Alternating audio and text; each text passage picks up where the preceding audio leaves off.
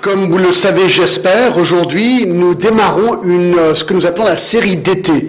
Alors d'habitude, tous les étés, on fait ce qu'on appelle une série d'été, on arrête notre étude régulière, et là, ça fait déjà pas mal de temps qu'on est dans le livre des Romains, mais là, on prend une pause pendant l'été, et nous allons démarrer une série sur la vie du roi David la vie du roi David. Alors j'espère que vous savez la pub, il y en a derrière. Si vous n'êtes pas au courant, bah, vous l'êtes maintenant.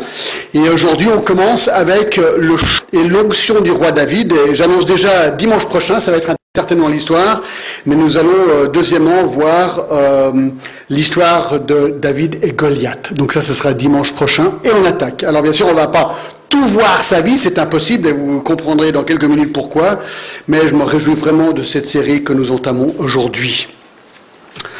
Euh, alors bien sûr, on pourrait se poser la question, mais pourquoi est-ce qu'on décide de faire une série sur la vie du roi David? Eh bien, il y a deux raisons. La première, c'est simplement que ça fait longtemps que j'ai envie d'étudier cette vie en détail, euh, et donc c'est l'occasion. Donc voilà, c'est parti. Mais deuxièmement, peut-être que vous ne le saviez pas, parce que ça c'était nouveau pour moi, dans la Bible, il y a environ 3000 personnes décrites d'une manière ou d'une autre. Alors ceux qui sont décrits du plus court, c'est un nom, leur nom est mentionné, peut-être vous connaissez, il y a des généalogies, souvent mentionnées avec un nom, parfois il y a des, il y a des euh, comment dire, il y a des, des, des qui sont plus élaborées. Alors imaginez-vous que la vie de David, c'est la vie qui est décrite avec le plus de chapitres dans la Bible que tout autre, 141 chapitres d'une manière ou d'une autre dédiés à David, hormis Jésus. Jésus, bien sûr, il a le record, le Fils de Dieu. Bien sûr, sa vie est décrite bien plus que les autres. Mais donc ça, ça m'a toujours intrigué du fait que la vie du roi David est une vie qui, euh, qui est vraiment décrite en détail dans la parole de Dieu. Alors bien sûr, c'est important parce que la parole de Dieu est la parole de Dieu. Là, je suis vraiment dans l'introduction euh, de, notre passage ce matin. De Timothée 3,16 nous dit que toute écriture est ainsi est utile pour enseigner, pour convaincre, pour corriger, pour instruire dans la justice, afin que l'homme de Dieu soit accompli et propre à toute bonne œuvre. Donc la parole de Dieu est inspirée. Ça veut dire que chaque mot, chaque euh, lettre, chaque phrase, chaque livre, chaque chapitre est inspiré, qui veut dire que les biographies des hommes et des femmes mentionnés dans la parole de Dieu, eh bien, sont des biographies qui sont dans la parole de Dieu inspirées, donc elles sont là pour que nous apprenions d'elles. Et donc ça aussi, ça me, ben, ça, me rend heureux de savoir que nous allons pouvoir sonder euh, les Écritures pour en tirer des leçons par rapport à la vie du roi David. Alors juste deux, trois choses pour commencer. Allez avec moi dans Acte 13. On va commencer dans Acte 13 avant d'attaquer 1 euh, Samuel 15 euh, et 16. Acte 13, 22. Acte 13, 22, où il est dit ceci. Puis, donc c'est il est parlé de, la vie de David, l'ayant rejeté par de, de Saul, il leur suscita pour roi David, nous dit le verset 22 du chapitre 13 de Actes, auquel il a rendu ce témoignage, j'ai trouvé David, fils d'Isaïe, or ce mon cœur qui accomplira toutes mes volontés. Intéressant, lorsque le Nouveau Testament décrit, décrit la vie du roi David, il dit que j'ai trouvé David, fils d'Isaïe, selon mon cœur, qui accomplira toutes mes volontés. Donc ce qu'on apprend, si on devait décrire la vie de David, donc les 141 chapitres qui lui sont dédiés en une phrase, on pourrait dire que la vie de David est un homme qui a le cœur selon Dieu. Le cœur selon Dieu. Alors la question qu'on doit se poser, à quoi ressemble qui a le cœur selon Dieu. Alors tout de suite, vous dites, ouais, mais attends, euh, David, je connais un tout petit peu sa vie, ça ce sera, je crois, le, sixième message. Hein, il a quand même péché assez gravement, on pourrait dire, hein, David. Alors comment est-ce qu'on peut juxtaposer le fait qu'il décrit comme ayant un cœur selon Dieu et la vie un petit peu haut et basse du roi David. Eh bien, ça, on le verra au fur et à mesure d'avancer. Mais ce qu'on apprend, c'est que c'est un homme selon le cœur de Dieu, selon mon cœur. Et le verset 36 de Acte 13 nous dit ceci. Or, David, après avoir en son temps servi au sein de Dieu, est mort a été réuni à ses pères et a vu la corruption. Donc il est dit qu'il a servi au dessein de Dieu. Dieu avait un but, un projet, un dessein clair en incluant la vie de David dans les Écritures pour que nous en tirions des leçons. Donc, moi, en examinant la vie de David, j'ai envie de voir quelles sont ces leçons pour en tirer des bénédictions pour moi, et j'espère que vous aurez la même perspective euh, que moi sur cet effet. D'accord? Donc, aujourd'hui, le premier message dans cette série, le choix du roi David. Le choix du roi David. Commençons avec l'arrière-plan historique. L'arrière-plan historique par rapport à ceci. Alors, pour nous situer dans la datation, on est à environ à 1000 ans avant Jésus-Christ. 1000 ans avant Jésus-Christ. On est en Israël, juste après l'époque des juges. Et cette période, si vous connaissez un petit peu le livre des juges, est une période où il y avait un vrai manque de leadership dans le pays. Alors il y a eu des juges qui ont été suscités, certains mieux que d'autres, d'accord, mais une vraie crise de leadership. Et c'est là où on arrive à 1 Samuel chapitre 8. Donc ce qu'on va faire aujourd'hui, on va vraiment attaquer.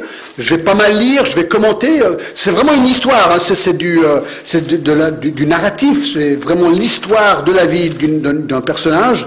Et donc ça va être intéressant, je pense. Alors, on est avant la sélection du roi David cette période chaotique, et voici ce qui se passe dans ce pays pour ramener de l'ordre dans le pays. On est dans 1 Samuel, chapitre 8, verset 1.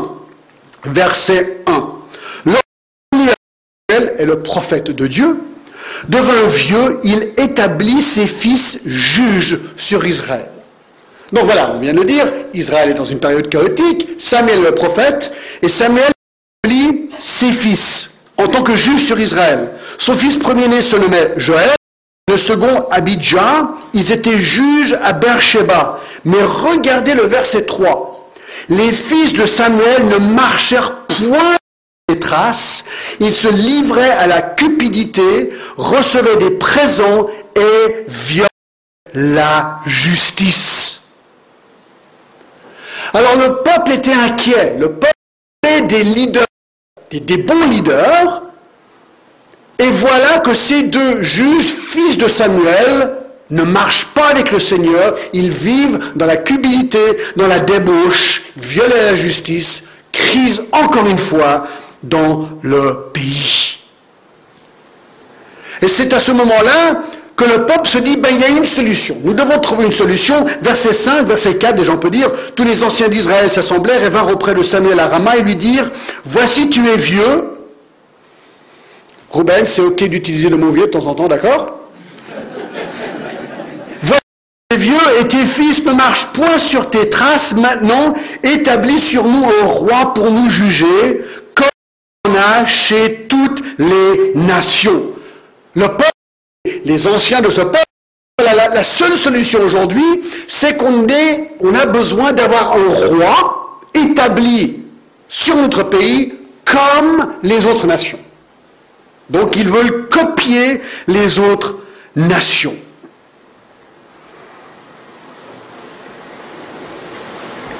Trouve-nous un roi. Dans verset 6, Samuel vit avec déplaisir ce qu'il disait, qu'il disait, donne-nous un roi pour nous. Et Samuel pria l'Éternel. Alors c'est intéressant, versets 19 et 20, le peuple refusa d'écouter la voix de Samuel. Non, dirent-ils, mais il y aura un roi sur nous. Alors Samuel leur dit, écoutez, si vous voulez un roi, faites attention parce que d'avoir un roi, ce n'est pas toujours la meilleure solution. Il faut lire ça dans les versets 10 à 17, d'accord? Le, le point négatif de peut-être avoir un roi. Il dit, non, on ne veut pas t'entendre, on veut un roi, verset 20, et nous aussi nous serons comme nation. Notre roi nous jugera et il marchera à notre tête et conduira nos guerres.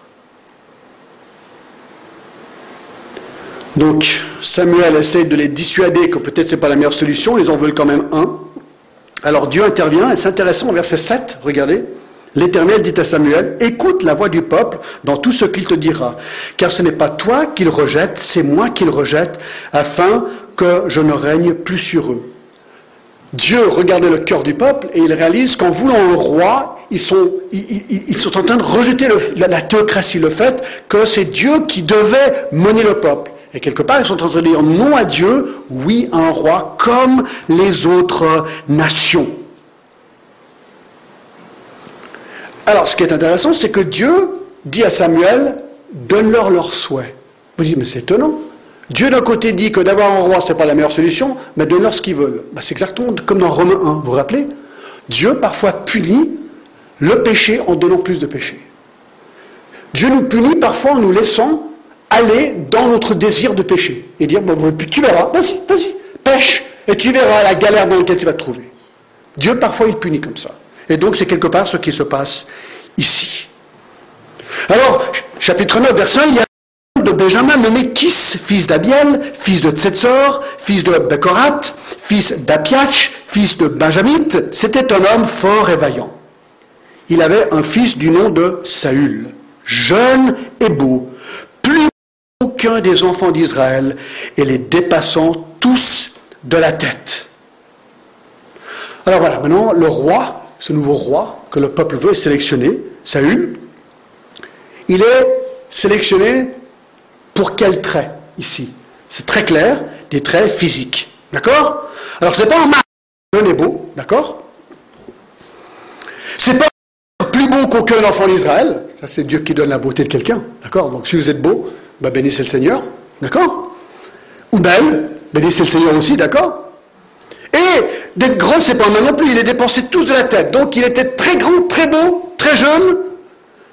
Il était top, top, top du top, voilà, d'accord? Top du top physiquement. Jeune, beau et grand, c'est ce qu'on dit, je crois, n'est-ce pas? Alors il avait tous les traits favorables, d'une manière humaine. Et donc, il est sélectionné. Chapitre 10, verset 1. Bon, je vais, c'est un survol, hein, d'accord Samuel prit une fiole d'huile qu'il répandit sur la tête de Saül il le baisa et dit, L'Éternel ne t'a-t-il point oint pour que tu sois le chef de son héritage Et donc, Saül devient roi, il est oint par Samuel, le peuple reçoit exactement ce qu'il voulait. Alors le peuple dit, super, on a un roi comme les autres. C'est le début des problèmes pour Israël. Donc ça, c'est l'introduction. Très vite, d'accord? Pour vous montrer ce qui s'est passé en Israël de cette période de juge, à Samuel, ses deux fils disqualifiés, maintenant un roi, et nous sommes maintenant devant le fait que le roi Saül est aujourd'hui le roi d'Israël. Donc ce qu'on veut faire, deux grandes parties de la suite du message, on va regarder premièrement le rejet du roi Saül, parce qu'on ne peut pas comprendre euh, le choix et l'onction du roi David sans en premier comprendre le rejet du roi Saül. Donc on va en premier regarder le rejet du roi Saül au chapitre 15 de 1 Samuel et ensuite le choix du roi David dans le chapitre 16. Alors commençons avec le rejet du roi Saül. Le rejet du roi Saül. Alors j'ai divisé ça en plusieurs points. Euh, plusieurs points, vous connaissez un petit peu la manière de procéder, ça nous aidera à suivre un petit peu les, grands points dans la vie du, roi Saül. Alors, je ne vais pas au chapitre 13, il avait déjà fait une grosse gaffe de désobéissance, il avait usurpé le rôle du prophète dans le chapitre 13, on ne va pas regarder cette histoire, parce que je trouve l'histoire du chapitre 15 vraiment euh, poignante sur ce qu'il ne faut pas faire en tant que roi, mais je pense que l'application pour nous est la même, d'accord? Il y a vraiment euh, des, choses à, à respecter dans l'économie de Dieu. Regardons premièrement l'ordre de éternel. D'accord? Donc, Saül est roi, Samuel est prophète. Samuel dit à Saül, chapitre 15, verset 1, C'est moi que l'Éternel a envoyé pour toindre roi sur son peuple, sur Israël. Écoute donc ce que dit l'Éternel. Donc, Dieu avait sélectionné des prophètes comme porte-parole pour aider les rois et d'autres, bien sûr, à comprendre la volonté de Dieu. Donc Samuel affirme tout simplement, écoute, je suis envoyé de l'Éternel, tout le monde le savait, c'était su, d'accord? Écoute donc ce que dit l'Éternel. Ainsi parle l'Éternel des armées, je me souviens de ce qu'Amalek fit à Israël lorsqu'il lui ferma le chemin à la sortie d'Égypte. Et il lui dit au verset 3, va maintenant, frappe Amalek et dévouez-le par interdit tout ce qui lui appartient. Tu ne l'épargneras point et tu feras mourir hommes et femmes, enfants et nourrissons, bœufs et brebis, chameaux et ânes. Waouh Alors pour comprendre, Exode 17.4. Exode 17.4. Israël a été sorti d'Égypte par Moïse, ils montent vers la terre promise. Alors donc ils sont en train de monter, euh, monter vers Israël et Amalek, donc un peuple païen, vint combattre Israël à Réphédim. En fait, ils voulaient passer par le pays d'Amalek pour aller dans la terre promise, et Amalek dit non, tu ne peux pas passer. Amalek vient combattre Israël à Réphédim, alors Moïse dit à Josué, choisis-nous des hommes, sors et combat Amalek. Demain, je me tiendrai sur le sommet de la colline, la verge de Dieu dans la main. Josué fit ce qu'il lui avait dit Moïse pour combattre Amalek. Et Moïse et Hur montèrent au sommet de la colline. Bref, il y a une bataille qui continue. Et Dieu promet que Amalek pour avoir empêché son peuple, ou essayer d'empêcher son peuple à rentrer dans la terre promise, serait un jour détruit. Alors, beaucoup de temps passe, le jour J est arrivé. Le jour J est arrivé, Dieu dit à Samuel, va dire à Saül que le jour J, le jour de jugement d'Amalek est arrivé. J'aimerais que tu ailles, d'accord? Et c'est ce qu'il dit au verset 3, va maintenant, donc on est dans 1 Samuel 15, 3, frappe Amalek et dévouer par interdit tout ce qui lui appartient. Donc, détruit tout. Alors, que veut dire dévouer par interdit?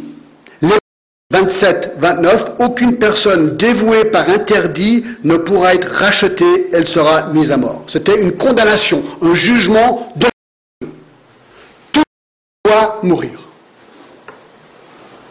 C'est l'ordre de Dieu. Il l'avait déjà fait aussi au niveau de Josué. Lorsqu'ils sont arrivés à Jéricho, tout a été dévoué par interdit. Il ne faut pas oublier que le salaire du péché, c'est quoi? La mort. Le salaire du péché, c'est la mort. Toute mort est un résultat du péché. La mort est justifiée au nom de Dieu parce que nous sommes pécheurs. C'est pour ça que nous mourrons. Ce que nous ne savons pas, c'est comment ou quand nous allons mourir. Mais la mort fait partie de la tragédie humaine. Et parfois, nous mourrons prématurément, parfois par jugement. C'est le cas ici. Donc, va, frappe Amalek, dévoué par interdit tout ce qui lui appartient, tu ne l'épargneras point, et tu feras mourir hommes et femmes, enfants et nourrissons, bœufs et brebis, chameaux et ânes. Voilà l'ordre clair de l'Éternel. Numéro 2, la bataille contre les Amalécites. Verset 4. Saül convaincua le peuple et en fit la revue à Telaïm. Il y avait 200 000 hommes de pied et 10 000 hommes de Juda. Saül marcha jusqu'à la ville d'Amalek et mit une embuscade dans la vallée. Il dit aux Kéniens, allez, retirez-vous, sortez du milieu d'Amalek. Donc il y avait un peuple Amalécites qu'il voulait épargner, donc ils sont sortis d'eux, d'accord Afin que je vous fasse pas périr avec lui, car vous avez eu de la beauté pour tous les enfants d'Israël lorsqu'ils montèrent d'Égypte et les Kéniens se retirèrent du milieu d'Amalek. Saül, écoutez, bâtit Amalek depuis Avila jusqu'à Chour, qui est en face de l'Égypte. Donc voilà la bataille. Qui gagne? Saül. Super. Il gagne et il gagne. 3. Le péché de Saül. Oui, il a gagné, mais regardez ce qui se passe au verset 8, c'est incroyable. Il prit vivant Agag, roi d'Amalek. Et il dévoie par interdit tout le passant au fil de Mais Saül et le peuple Agag et les meilleurs brebis, les meilleurs bœufs, les meilleures bêtes de la seconde portée, les agneaux gras et tout ce qu'il y avait de bon, ils ne voulurent pas le dévouer par interdit, et ils dévouèrent seulement tout ce qui était méprisable et chétif. Mais allez voir. Il y avait un ordre clair est net. Frappe, verset 3. Amalek est dévoué par interdit tout.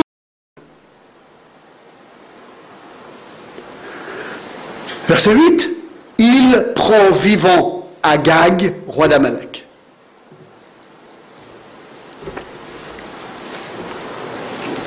Pourquoi ben, Je crois claquer au verset 9.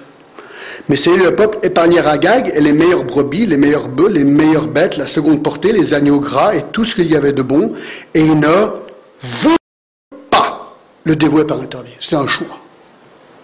Ils ont évacué le butin, ils se sont dit, mais si on capture le roi vivant, comme pas mal, trophée. Bon, ce qui est fétiche, ce qui est vraiment d'aucune utilité, ok, ça on dévoue, mais il y a quand même des choses intéressantes là, qu'on pourrait garder. Ce qu'il y avait de bon, verset 9, ils l'ont gardé, et ils dévouèrent seulement tout ce qui était méprisable et chétif. Donc ils ont fait une décision, ils ont pris une décision, on trie, on n'obéit pas, on trie. On garde le meilleur et on obéit à moitié avec le pire. Je crois qu'il y a déjà une leçon hein, que, j'aimerais sortir ici. Parfois, on est dans des situations dans la vie très difficiles où la logique nous dit que si on obéit au Seigneur, ça ira mal. Tout en nous, parfois, se dit, mais non, mais, mais, je devrais faire comme ça, parce que là, si vraiment je fais ce que le Seigneur dit, ça va être compliqué. Si vraiment tu es face à une situation comme ça, il est toujours sain et sauf de faire la volonté de Dieu, surtout lorsqu'elle est claire. Toujours. 4. Le chagrin de Dieu. Le chagrin de Dieu, verset 10. L'Éternel adressa la parole à Samuel et lui dit Je me repens d'avoir établi Saül pour roi. Waouh Écoutez, moi je lis ces paroles, je me dis J'espère qu'il dira jamais ça de moi. On a tous se poser la question J'espère que jamais Dieu dirait ça de moi. Je me repens d'avoir établi Saül pour roi, car il se détourne de moi et il n'observe point mes paroles. Samuel fut irrité et il crie à l'Éternel toute la nuit. Il n'observe point mes paroles, il est désobéissant. Alors Samuel est frustré. Samuel, c'est le prophète, il a oint Saül, il a obéi au Seigneur, et là, tout d'un coup, il réalise que ben, le choix était vraiment, vraiment compliqué.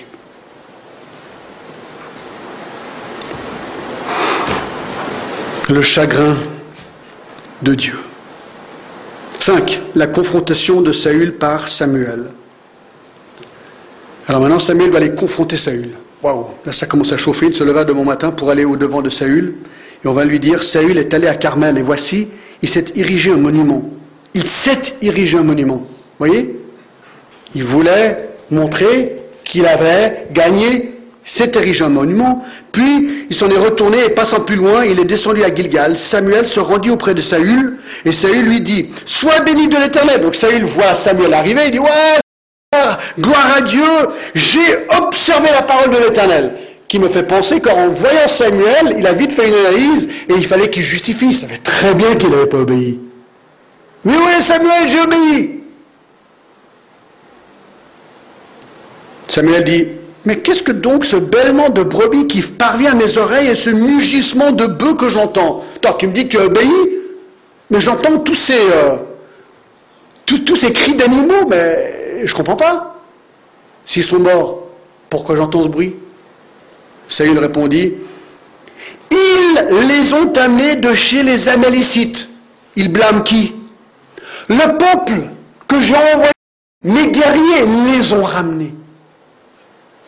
Leur faute, pas ma faute. Parce que le peuple, le peuple a épargné le meilleur brebis et les meilleurs bœufs afin de les sacrifier à l'Éternel, ton Dieu. Et le reste, nous l'avons dévoué par éternité. Tu vois, tu vois, Samuel, on a fait une super chose. Euh, le peuple, les blâme, le peuple a épargné le meilleur, offrir le meilleur à Dieu. C'est trop génial. Non, c'est de la désobéissance. Une ça paraît bien, mais ce n'est pas l'obéissance.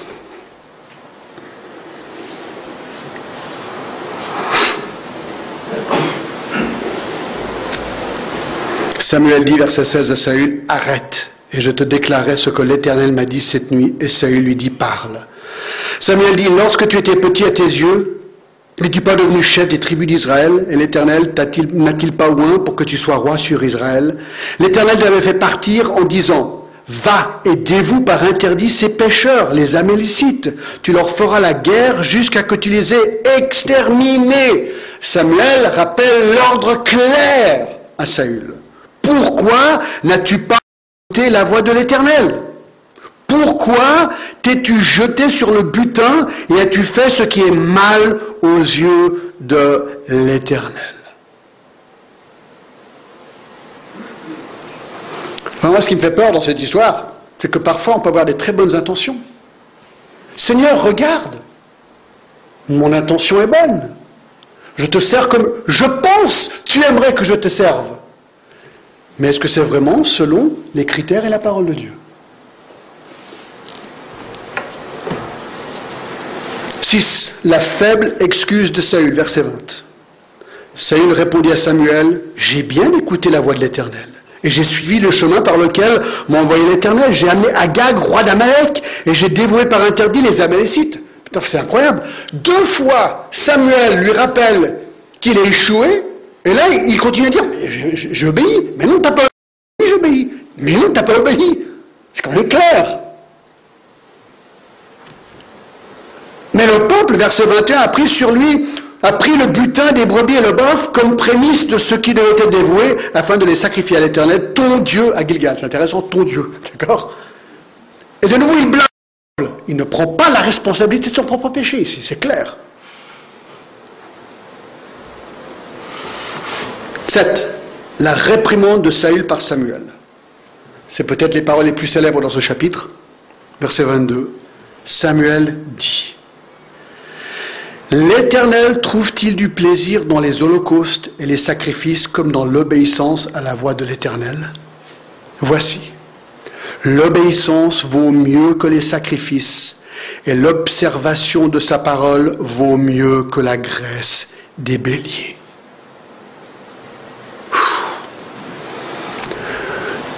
Vous savez, l'obéissance, c'est le fruit d'une vie régénérée en Jésus-Christ. On peut faire nos gestes religieux. On peut venir au culte, a une réunion de prière, on peut donner, hein, on, a, passé le panier, on peut donner de la dîme, ou donner de l'argent, ou faire une offrande.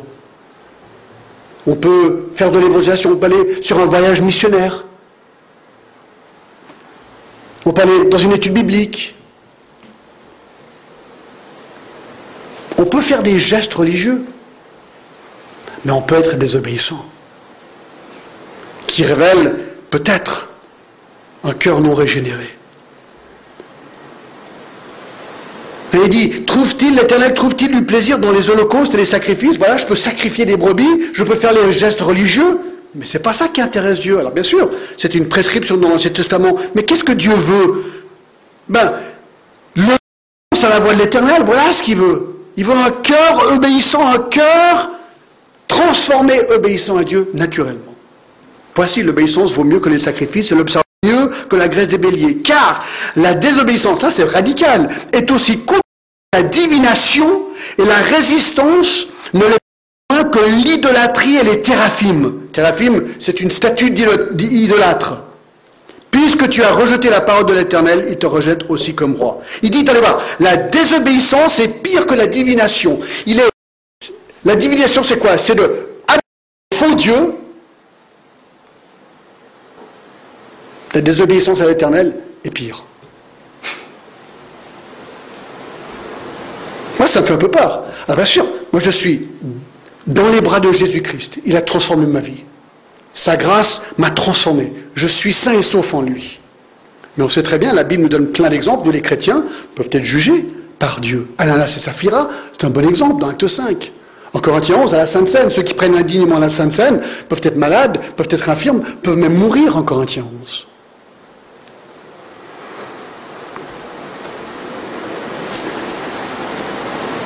Quelle réprimande Quelle réprimande Et alors il lui annonce, puisque tu as rejeté la parole de l'Éternel, il te rejette aussi comme roi. Saül, tu viens de perdre ton royaume. C'est dur.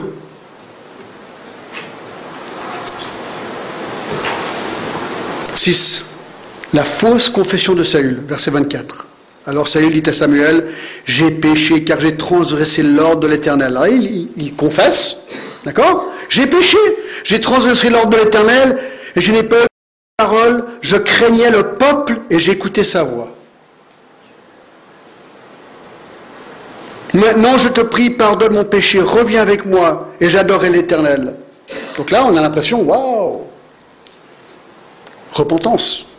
Samuel dit à Saül, je ne retournerai point avec toi, car tu as rejeté la parole de l'Éternel, et l'Éternel te rejette afin que tu sois plus roi sur Israël. Et comme Samuel se tournait pour s'en aller, Saül le saisit par le pont de son manteau, de son manteau qui se déchira. Donc Saül dit, voilà, le manteau de Samuel, non, reste, reste, d'accord?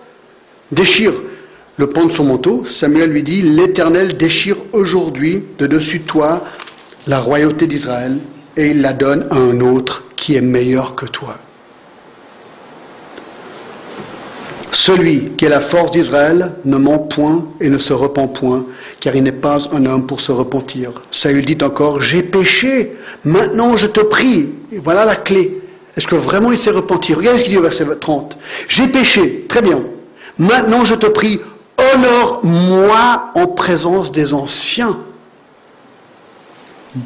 de mon peuple et en présence d'Israël, reviens avec moi et j'adorerai l'Éternel ton Dieu. On a vraiment l'impression que vraiment le problème avec Saül, c'est qu'il ne veut pas être déshonoré publiquement. Hein? Ses yeux sont plus sur le peuple, il veut l'approbation du peuple plus que l'approbation de Dieu. Et là, il le dit clairement. En présence des anciens de mon peuple et en présence d'Israël, s'il te plaît, ne me fais pas honte publiquement.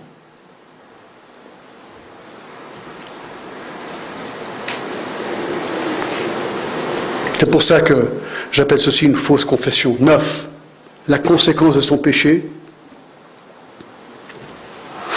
Bon, on l'a déjà vu, c'est le verset 26 en fait. Car tu as rejeté la parole de l'Éternel et l'Éternel te rejette afin que tu ne sois plus roi sur Israël. Sa conséquence, c'est que le royaume a été enlevé. Et dix derniers points sur le rejet du roi Saül. La tâche terminée par Samuel, tenez-vous bien, c'est incroyable. Tenez-vous bien. Verset 32. Puis Samuel dit, donc voilà, il vient de confirmer Saül maintenant, son royaume lui est déchiré. Puis Samuel dit, amenez-moi Agag, roi d'Amalek. Vous vous n'oubliez pas, il est encore vivant. Il aurait dû mourir. Il est encore vivant, puisqu'il a été pris comme trophée. Amenez-moi le roi Amalek. Le roi des Amalek. Agag, il s'appelle. Quel nom Bref. Et Agag, en anglais, gag, c'est ce que ça veut dire, ben, un gag. On sait ce que c'est en français déjà, mais en anglais, un gag, c'est le reflet quand on mange quelque chose qu'on n'aime pas, hein, ça c'est un gag. Mais bon, ça n'a rien à voir, ça c'est de l'hébreu, d'accord, mais je le dis comme ça, d'accord. Puis Samuel dit, amenez-moi Agag, roi d'Amalek. Agag s'avança vers lui d'un air joyeux. Oh, super, d'accord Pourquoi est-ce qu'il est joyeux? Parce qu'il disait, certainement, l'amertume de la mort est passée. Dit, oh, mais Samuel, ce prophète, il est sympa, lui. Trop sympa. Ah, ouf, j'arrive. Tout va bien aujourd'hui. Pas tout à fait. Pas tout à fait. Verset 33, Samuel dit, De même que ton épée a privé des femmes de leurs enfants, ainsi ta mère entre les femmes sera privée d'un fils. Et Samuel mit Agag en pièces devant l'Éternel à Gilgal. Samuel termine la tâche non terminée de Saül. Il prend son épée et il découpe Agag en morceaux. Et Samuel partit pour Rama et Saül monta dans sa maison à Gibéa de Saül. Samuel n'alla plus voir Saül jusqu'au jour de sa mort, car Samuel pleurait sur Saül, parce que l'Éternel se repentait d'avoir établi Saül roi d'Israël. Comment vous réagissez là? C'est pas toujours comme ça qu'on perçoit un prophète de l'éternel. Vous savez, nous, on est dans, dans une société aujourd'hui où la mort, elle nous, est cachée. Le jugement de Dieu, c'est quelque chose d'inimaginable. On nous dit toujours, Dieu est amour, Dieu est amour. C'est vrai, Dieu est amour. Dieu nous a tellement aimés qu'il a donné son Fils unique, Jésus-Christ, afin qu'il donne sa vie pour nous. Ça, c'est de l'amour. Sacrifier ton propre Fils pour des pécheurs qui méritaient que l'enfer. Ça, c'est l'amour. Dieu nous aime. Mais le salaire du péché, c'est la mort. S'il n'y avait pas de conséquence pour notre péché, mes amis, pourquoi est-ce que Dieu a donné Jésus-Christ? Pourquoi est-ce qu'il a offert son Fils s'il n'y a pas une conséquence éternelle au péché oui, Dieu est un Dieu d'amour, oui, Dieu est un Dieu de justice. Et c'est pour ça que nous prêchons l'Évangile. Parce que ceux qui refusent l'Évangile de Jésus-Christ devront subir la conséquence de leur péché. Ou bien, ils peuvent dire, moi j'aimerais que Jésus prenne la conséquence de mon péché sur lui. Il est mort à ma place, il me donne sa justice. Donc nous voyons l'illustration tout simplement que oui, Dieu aime, mais Dieu est juste. Et là, il appelle carrément un prophète à être justicier. Alors, je trouve ça marrant parce que le sermon aujourd'hui, c'est le choix du roi David. On n'a même pas encore parlé de lui. Parce qu'il fallait comprendre ce qui s'est passé à Saül pour maintenant comprendre le choix important du roi David. C'est très important. Regardons maintenant le choix du roi David, ça suit. Chapitre 16. Regardez. On va faire que les premiers 12 versets, d'accord? Parce que c'est là où l'histoire euh, décrit cet événement. Le choix du roi David. Numéro un, l'ordre de Dieu donné à Samuel. Chapitre 16, verset 1. L'Éternel dit à Samuel, Quand cesseras-tu de pleurer sur Saül? Je l'ai rejeté, afin qu'il ne règne plus sur Israël. Remplis ta corne d'huile, donc c'était une corne, une sorte de corne de vache, c'est comme ça qu'il oignait les gens d'huile remplis-la d'huile et va. Je t'enverrai chez Isaïe, car j'ai vu parmi ses fils celui que je désire pour roi.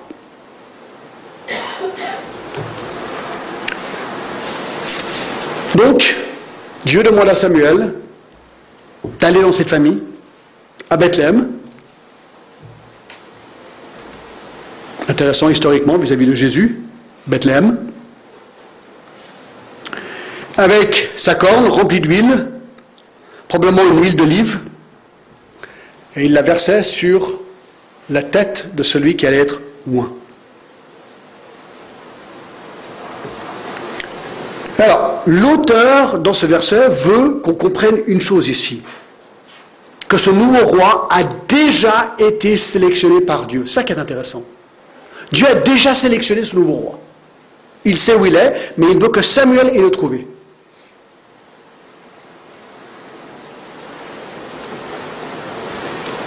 Donc, numéro 2, l'objection de Samuel. L'objection de Samuel. Verset 2, Samuel dit, comment irai-je? Saül l'apprendra et il me tuera. Bah oui, imaginez, Saül est encore vivant. Son royaume lui a été enlevé. Samuel a terminé la tâche non terminée par Saül et a tué Agag. Tout d'un coup, Samuel se retrouve dans une situation un petit peu délicate vis-à-vis de Saül. Il a peur. Il a peur que Saül va peut-être se venger contre lui. Et surtout le fait qu'il est appelé à aller chercher un nouveau roi. Je ne sais pas si vous êtes roi. Et vous savez que quelqu'un autour de vous est en train de chercher un nouveau roi pour vous remplacer. Quel ressentiment vous avez là? Quel feeling? Menace. Ben ouais. C'est une euh, menace directe sur le royaume de Saül. Et donc, Samuel n'est peut-être pas l'homme le plus populaire en Israël aujourd'hui aux yeux de Saül. Alors c'est intéressant que Dieu, comment dire, il n'est pas fâché contre Samuel pour son objection. C'est comme s'il la comprend. Il la comprend. Alors il lui donne maintenant, numéro 3, les directives. Voici ce qu'il dit, verset 2b. Et l'Éternel dit, tu emmèneras avec toi une jeunisse et tu diras, je viens pour offrir un sacrifice à l'Éternel. C'est une jeune vache. Donc, il doit l'amener pour offrir un sacrifice à l'Éternel. C'est ce qui doit expliquer ses intentions pour le faire. Alors c'était un animal, on offrait souvent des animaux comme ceci, comme substitution, une expiation pour le pécheur. Souvent c'était aussi suivi d'un repas où l'animal était mangé. C'était une manière de bénir le Seigneur. Regardez ce qu'il lui dit encore. L'Éternel dit, tu emmèneras avec toi une génisse et tu diras, je viens pour offrir un sacrifice à l'Éternel. Donc il devait rentrer dans le village de Bethléem, annoncer ce qu'il allait faire. Ensuite, verset 3, tu inviteras Isaïe au sacrifice. Donc le nom lui est communiqué, la famille lui est communiquée. Tu diras, viens sacrifier avec moi cette génisse. Tu feras connaître ce que tu dois faire et tu oindras pour moi celui que je te dirai. Donc fais exactement ce que je te dis, Samuel, tu invites Isa, tu invites Isa, vous allez faire ce sacrifice ensemble et je te dirai ce qu'il faut faire à ce moment-là. Donc, sois attentif à moi et à ce que je vais faire et te dire pour trouver le nouveau roi. Donc, là nous avons les directives données par Dieu. 4. L'obéissance de Samuel. Verset 4. Samuel fit ce que l'Éternel avait dit. Donc il le fait. Il obéit il obéit. Et il alla à Bethléem. Et regardez la réaction intéressante des anciens. Les anciens de la ville accoururent effrayés au-devant de lui et dirent Ton arrivée annonce-t-elle quelque chose d'heureux?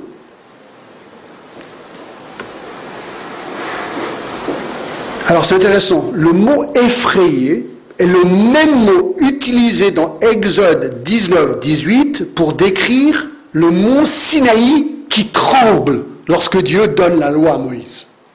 Donc là, le village tremble de trouille. On va le dire comme ça, d'accord? Ils ont vraiment Pourquoi? Pourquoi est-ce qu'ils ont si peur? Pas parce que je pense que la mort d'Agag, a été très vite répandu dans les entourages. Et les gens savent maintenant que quand Samuel rentre dans un village, peut-être qu'il a une épée et qu'il va couper quelqu'un d'autre en pièces. Les gens ont vraiment peur ici. Samuel, c'est plus le gentil prophète Samuel, c'est un Samuel avec une épée. Moi, je trouve ça vraiment génial, la Bible, vis-à-vis de ça. Je sais pas, il y, a vraiment un élément de crainte ici. Ils ont peur. Alors ils viennent tremblants. Euh, est-ce que nous devrions être heureux ou tristes que tu sois là?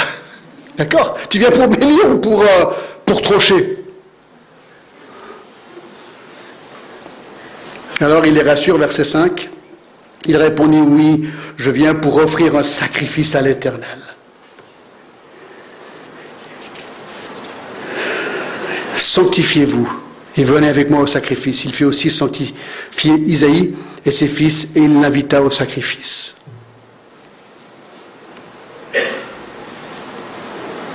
Donc, la bonne nouvelle est rassurante. 5. L'erreur de Samuel. Regardez ce qui se passe, c'est vraiment intéressant. Lorsqu'ils entrèrent, il se dit en voyant Eliab, donc un des fils, donc il entre, d'accord? Alors bien sûr, Samuel, il est là pour trouver le futur roi. Il sait qu'il est dans la famille d'Isaïe. Alors, tac, il voit le premier fils. Il le regarde. Il dit Je te parie que c'est lui. Je te parie, dans son cœur, il dit ça. Je te parie que c'est lui. Certainement, le de l'éternel est ici devant lui. Alors, bien sûr, l'éternel qui est souverain, qui voit tout, dit à Samuel, ne prends point garde à son apparence et à la hauteur de sa taille. Hein? C'est marrant, Samuel, il avait fait la même gaffe avec Saül. Il était grand, beau, fort. C'est lui. Dieu lui dit, Attention, ne prends point garde à son apparence et à la hauteur de sa taille, car je l'ai rejeté. Alors ça ne veut pas dire qu'il était contre, qu'il avait péché, simplement je l'ai rejeté des trois. C'est pas lui qui sera roi. Ça ne veut pas dire qu'il avait commis un grand péché, Eliab, d'accord? Je l'ai rejeté. Et ensuite, il dit cette phrase tellement incroyable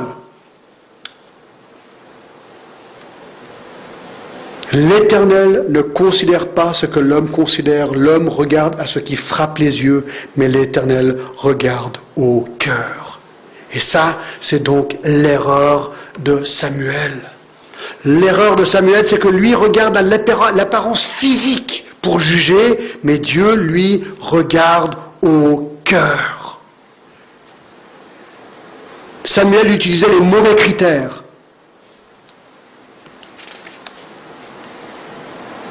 Alors quels sont les critères de Dieu numéro 6 Regardez ce qu'il dit au verset 7, B.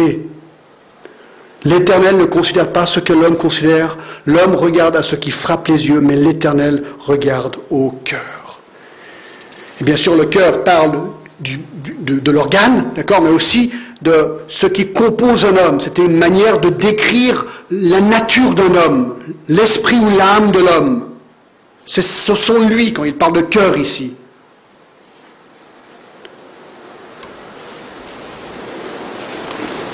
De quoi est composé l'homme intérieurement? Jésus en a parlé dans Matthieu 12, 34. Il dit ceci.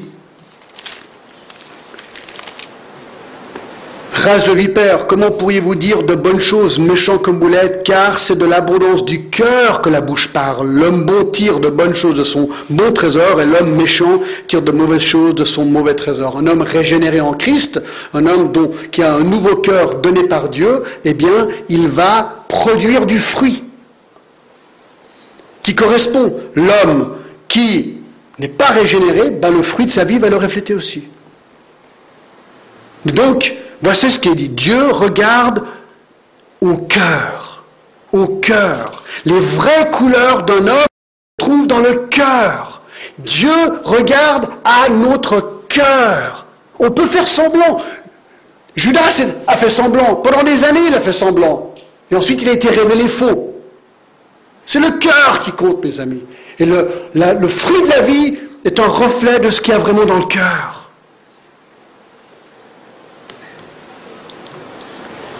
1 Samuel 13, 14 est très intéressant qui dit ceci. Et maintenant ton règne ne durera point. C'est ce que Dieu dit à Saül. L'Éternel s'est choisi un homme selon son cœur ça veut dire Eh bien, il le dit maintenant, et l'Éternel l'a destiné à être le chef de son peuple parce que tu n'as pas observé ce que l'Éternel t'avait commandé. Il est en train de dire qu'un homme qui a le cœur que Dieu veut, c'est un homme qui a un cœur obéi à Dieu. Voilà. Voilà ce qu'il est en train de dire.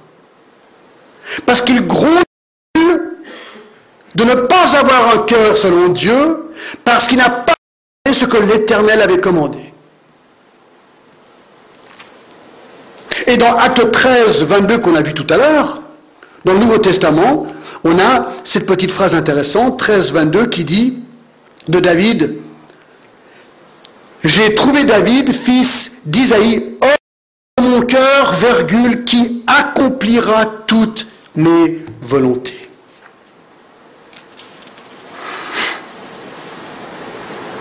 C'est ce que Dieu veut de nous un nouveau cœur régénéré en Christ et une vie d'obéissance. Voilà. C'est aussi simple que ça. Vous dites, Joël, ouais, mais je ne comprends pas. David, il n'a pas toujours obéi. Je sais pas, il faudra revenir hein, pour la sixième, euh, sixième partie de la série, mais il a quand même commis l'adultère avec Bathsheba. Ensuite, il a, il, a, éliminé son mari, il l'a tué. Adultère et meurtre, c'est quand même pas rien.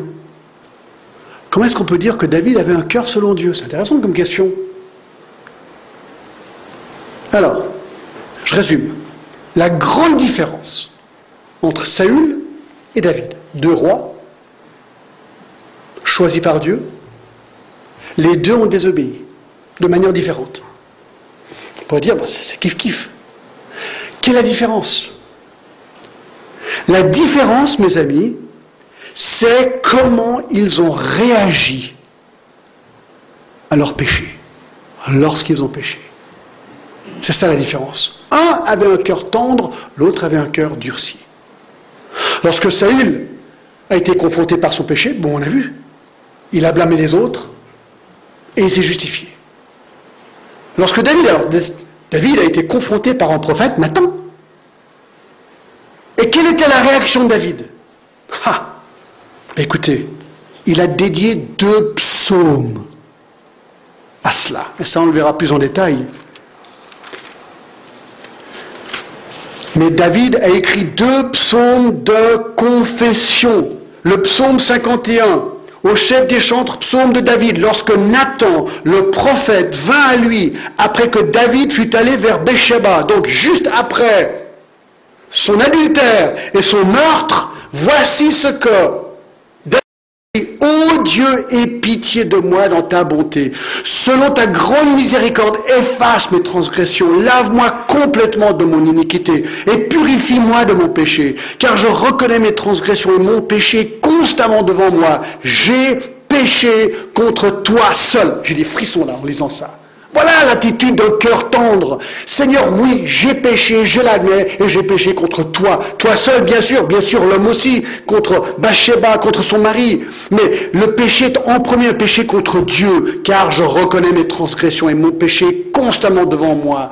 Et j'ai fait ce qui est mal à tes yeux, en sorte que tu seras juste dans ta sentence, sans reproche dans ton jugement. Seigneur, tu peux me juger, tu es juste dans ton jugement. Verset 7. Voici, je suis né dans l'iniquité. Ma mère m'a conçu dans le péché. Je suis né pécheur. C'est pas une excuse, c'est une réalité. Mais tu veux que la vérité soit au fond du cœur. Fais donc pénétrer la sagesse au dedans de moi. Purifie-moi avec l'hysope et je serai pur. Lave-moi et je serai plus blanc que la neige. Annonce-moi l'allégresse de la joie et les eaux que tu as brisées se réjouiront, etc., etc. Verset 19. Les sacrifices qui sont agréables à Dieu, c'est un esprit brisé au Dieu. Tu ne dédaignes pas un cœur brisé et contrit. Mes amis, voilà la clé. C'est quoi avoir un cœur selon Dieu? Est-ce que ça veut dire ne pas pécher? C'est impossible. Non, mais lorsque je pêche, lorsque je réalise, lorsque quelqu'un euh, me confronte tout simplement la parole ou je le sais dans, dans ma conscience, oh Seigneur, je te demande pardon. Ça, c'est un cœur selon Dieu, mes amis. Et ça, j'espère que c'est vrai de moi, j'espère que c'est vrai de chacun de vous. Lorsque le péché frappe à ma porte, et lorsque je réalise, Seigneur, vraiment, voilà, ma, vie est un livre ouvert devant toi. Aide-moi. Purifie-moi. Et là, on va à Christ. Si merci Seigneur, merci Jésus. Ton sang m'a pardonné, je suis propre, je suis pur. Et je vais être fidèle à toi. Je veux t'obéir. Et là, on termine. En Samuel 16, David est finalement trouvé et loin. Très intéressant. Je lis simplement ces versets. Isaïe, verset 8. Isaïe appelle Abinadab, donc c'est les frères d'Eliab. Donc il y avait Eliab, verset 6. Abinadab, elle le fit passer devant Samuel, et Samuel dit, l'Éternel n'est pas non plus, n'a pas non plus choisi celui-ci. Il fit passer Shama, et Samuel dit, l'Éternel n'a pas non plus choisi celui-ci. Isaïe fit passer sept de ses fils devant Samuel, et Samuel dit à Isaïe, l'Éternel n'a choisi aucun d'eux. Mais il a plus alors qu'est-ce qu'on fait? D'abord, je comprends pas. Puis Samuel dit à Isaïe, sont là tous tes fils Et il répondit, il reste encore le plus jeune. Mère, ah, tu sais, le plus jeune, c'est un berger, il est là-bas dans les champs avec les, euh, avec les moutons, il fait pas les brebis, plutôt les brebis. Alors Samuel dit à, Isaïe, on chercher car nous, car nous ne nous placerons point qu'il ne soit venu ici. Ah, mais tu vas quand même pas croire que c'est lui, le futur roi. C'est le petit, là, il est avec les brebis dans les champs. Va le chercher. Verset 12, Isaïe l'envoya chercher. Or, il était blond, avec des beaux yeux et une belle figure. N'oubliez pas, c'est pas un mal d'être blond, beau et figure baraqué, d'accord? C'est pas un mal, c'est très bien. C'est utile surtout quand vous êtes devant Goliath, d'accord? Mais ça, on verra toute euh, la prochaine fois. Mais c'est pas ça le critère. Le critère, c'est quoi? C'est le cœur. L'Éternel dit à Samuel, oins-le, car c'est lui. Et Samuel prit la corne d'huile et au milieu de ses frères. L'Esprit de l'Éternel saisit David et partirent à partir de ce jour. Et dans la suite, Samuel se leva et s'en alla à Rama. Et Dieu a choisi David. Trop, trop génial. Écoutez, je conclus. Comment appliquer ça? Numéro un, Dieu utilise des hommes et des femmes dont le cœur sont selon son cœur. Est-ce que ton cœur est tendre au péché? Honnêtement. Deuxièmement, est-ce que ton désir le plus grand dans la vie, c'est d'obéir au Seigneur, de ce cœur régénéré? Deux, Dieu utilise des hommes et des femmes qui ont un cœur sensible. Saül, pas sensible. David, super sensible. Est-ce que ton cœur est sensible? Trois, je pense que c'est juste de le dire. Il y a parfois des conséquences à la désobéissance. Il y a parfois des conséquences, même pour des chrétiens. Bien sûr, nous vivons dans la grâce de Dieu, mais il peut y avoir des conséquences. On va prier et remercier le Seigneur pour ce texte merveilleux sur le choix et l'onction du roi David. Et n'oubliez pas dimanche prochain, David et Goliath. Seigneur, merci. Merci pour euh, ce passage que nous avons lu. Seigneur, ce contraste entre ces deux rois. Seigneur, ça fait peur. Seigneur, moi je te demande vraiment de faire le point dans chacun de nos cœurs. Il y a des gens ici qui marchent avec le Seigneur, ils sont régénérés, ils, traitent durement leur corps, Seigneur. Ce sont des gens qui confessent leurs péchés régulièrement, ils sont droits, purs, limpides devant toi.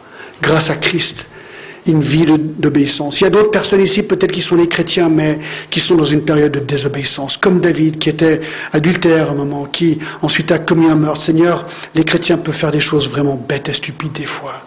Seigneur, je te prie que ton esprit saisisse ces personnes aujourd'hui. Montre-leur l'erreur de leur voie, qu'ils doivent se repentir et revenir à Christ.